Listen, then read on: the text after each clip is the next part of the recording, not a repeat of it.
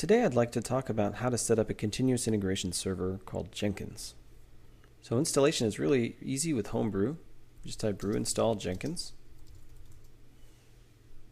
Now once that's done you can run it manually with this command here or you can follow the instructions above to have it launch automatically when you log in.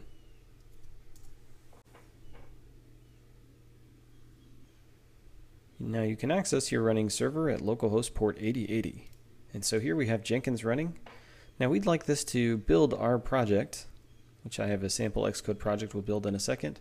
But I want to install a plugin first, so I'm going to click on Manage Jenkins, go to Plugins, and we need to search for the Git SCM plugin in the Available tab.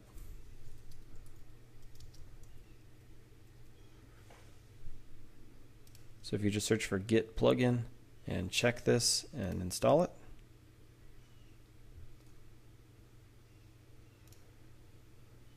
Okay, so now that we have the Git plugin installed, let's go ahead and create our job. Now I'm just going to name this in the name of our project, which is Mr. Jenkins. And I'm going to check the first option, which is the most common. And so before we get into this project configuration, let's go over into our project and see what we have. So here I've got a workspace with two projects in it, the Mr. Jenkins iOS project has two targets. It's got an application target and a test target. And right now we can just build this and it succeeds. So the first step to get this to run on Jenkins is to automate this on the command line. To run a command line build, you can simply type xcodebuild dash workspace and the name of your workspace dash scheme and the name of your scheme dash configuration. We'll do a debug build. And the SDK we're going to use is the iPhone simulator. And then we're going to tell it to do a clean and then a build.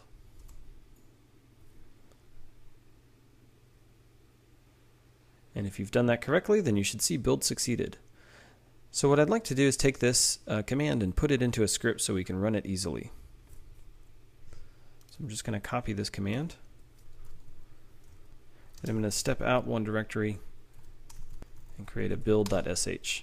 So first I wanted to halt on any error. So if we decide to add uh, more commands into this script, it will stop as soon as it gets to an error. Next I'm going to paste in this command, and the only thing we have to change here is that our workspace path has changed. So I need to add in the subfolder there. Finally, we're going to commit that. We're going to make this executable. And finally run the build. Okay, there we go. So that's good enough. Uh, now we just need to push this onto our GitHub repository. Now that we've pushed that to the remote, we can continue configuring Jenkins. So over here I'm going to um, say discard old builds. I only want to keep the last, say, 20 builds, uh, just to keep space down. Then if you scroll over here to source code management, we can click Git, and the repository URL is going to be github.com, subdigital, nsscreencast. Now this is the repository that holds all of the samples, so we're going to have to cd into this particular project's folder before running our build. Now you can have it run the build for uh, a single branch, but I find it handy to run the build on every single branch so you get the benefit of having another machine run your build. Next is the build triggers. We can tell this to build periodically, say to do a nightly build or something like that, or we can tell it to poll source code management. So if you wanted to have it poll every single minute, then you're going to have something like this, which is a crontab format. So if we wanted this to run, say, every five minutes, then you can take the first parameter and do slash five there. Alternatively, if you have your Jenkins server accessible via the internet, then you can configure a GitHub post receive hook to have it post to Jenkins. And there's some uh, blog posts out there that'll tell you how to do that. Next, we want to add a build step. And we're just going to execute a shell command here. Now, like I said before, I want to cd into this folder and then run the build.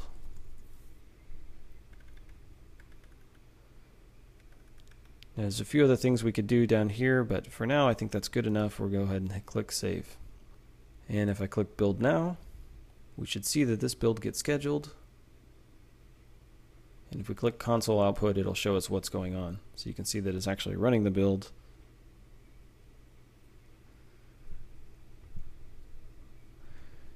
And it fails. And the reason is, is that our scheme wasn't available to Jenkins. Back in Xcode, if we go to manage schemes, we can see that we have these two schemes, but they're not shared. So for any scheme that you want other people to use on your team, you have to click shared.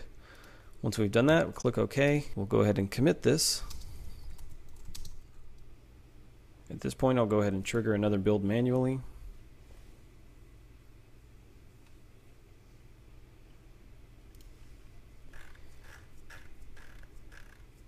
And you can see here that the build succeeded. Woohoo! Okay, so back on our dashboard, we can see that blue means success. It'll show us the weather of, of uh, the most recent builds and the name of our project and so forth. So I think it would be really handy to have this also run our tests. But there's some things we have to do to make this work. Back in Xcode, we know we can run our tests with Command U. And we have one single failing test. Here you can see that we have the one failure that just says unit tests are not implemented yet. So I want to leave this failing so we can actually see this in the terminal when we're running our code. Now to run tests from the command line using workspaces, we actually have to have a new scheme. So let's go ahead and create that now. We'll base our scheme off of our test target and hit OK. Next we need to go over here and hit Edit Scheme. On the build action, let's go over here and check Run on the test target. Click OK. Then in the project target settings, in the build phases here, I want to make a change to move the run script down towards the end. And for these two last actions, I want to uncheck this box to show the environment variables in the log. And the reason is we want to be able to see the unit test output and not have it overshadowed by all the environment variables. Finally, we need to go to Manage Schemes and make sure that this is shared. Now, there are two types of tests that you might write and the majority of the tests that we'll be writing in this screencast series are called logic tests, which means they don't depend on any running application. If you noticed in the past, the, the simulator will actually uh, run when we run these tests, but we don't actually need it to. And so what I'm going to do is go into the build settings for the test target and set our test host where it was bundle loader. I'm just going to set it to blank. At this point I want to do a build and make sure that it does succeed. And then we're going to do another xcodebuild command here.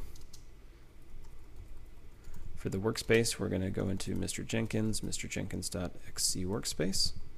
For the scheme, we're going to use Mr. Jenkins tests. Debug configuration, iPhone simulator SDK.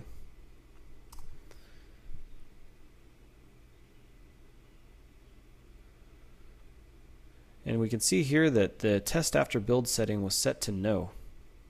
So we can change this flag here to yes. Run that command again. And this time we can see that it's executing our unit tests. And test it out. And it works. So now that we have that, we can go ahead and commit this and push it. And we'd like to run these tests with our Jenkins configuration. So back over here, let's go ahead and configure the project. And we're going to add another build step. After it's built here, we're going to execute the shell again. Again, we need to cd into this folder, but now we can run the tests. Let's go ahead and save, and we'll trigger a build manually. Okay, you can see that the build failed here. If we go to the console output, we can see that it failed because the test runs failed. But it would be nice for us to see that this was actually a failure in a test and not a failure to compile. Since Jenkins comes from the Java world, it natively understands JUnit. If you remember back where we're configuring it, there's a published JUnit test result report. So it would be really nice if we could take our OCUnit output and convert it into JUnit output. Now thankfully, somebody else had this idea as well, so if you go to this link here, there's a project called OCUnit2JUnit. It's a Ruby script. So I'm going to go ahead and click on this and just kind of click raw so we can get the raw file. And we're going to output this into a file on our system. So first I'm going to make a directory called scripts and then we're going to curl that file into scripts oc-unit to junit.rb.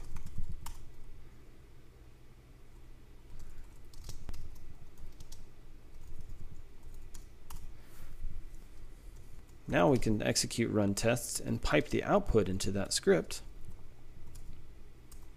And it still gave us the same output on the console, but if we look inside of our folder, we now have a new test reports folder.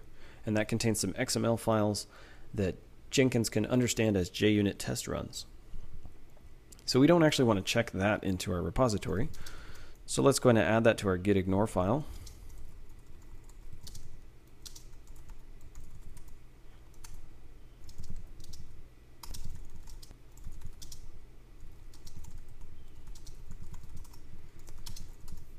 and we'll push those changes back over in our Jenkins configuration. Let's go ahead and pipe this into scripts slash OC unit to junit.rb. Now we can check this box to publish the JUnit test result report, and that's going to be in the 013 Jenkins slash test reports folder slash star.xml. Now it'll complain that that doesn't exist yet, but it will once the test runs. Finally, we can hit save there. Let's go build.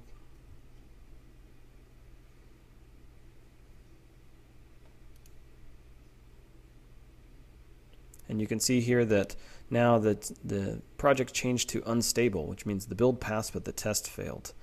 And if we click on that, it actually shows us that we have one test failure. You can click on that to see the test error message. So this is a lot nicer way of uh, getting your feedback from your tests. So back in our project, let's go ahead and fix that test.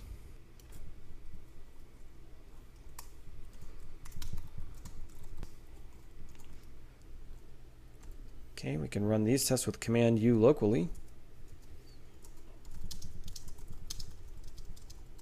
We'll go ahead and push that change and trigger a build.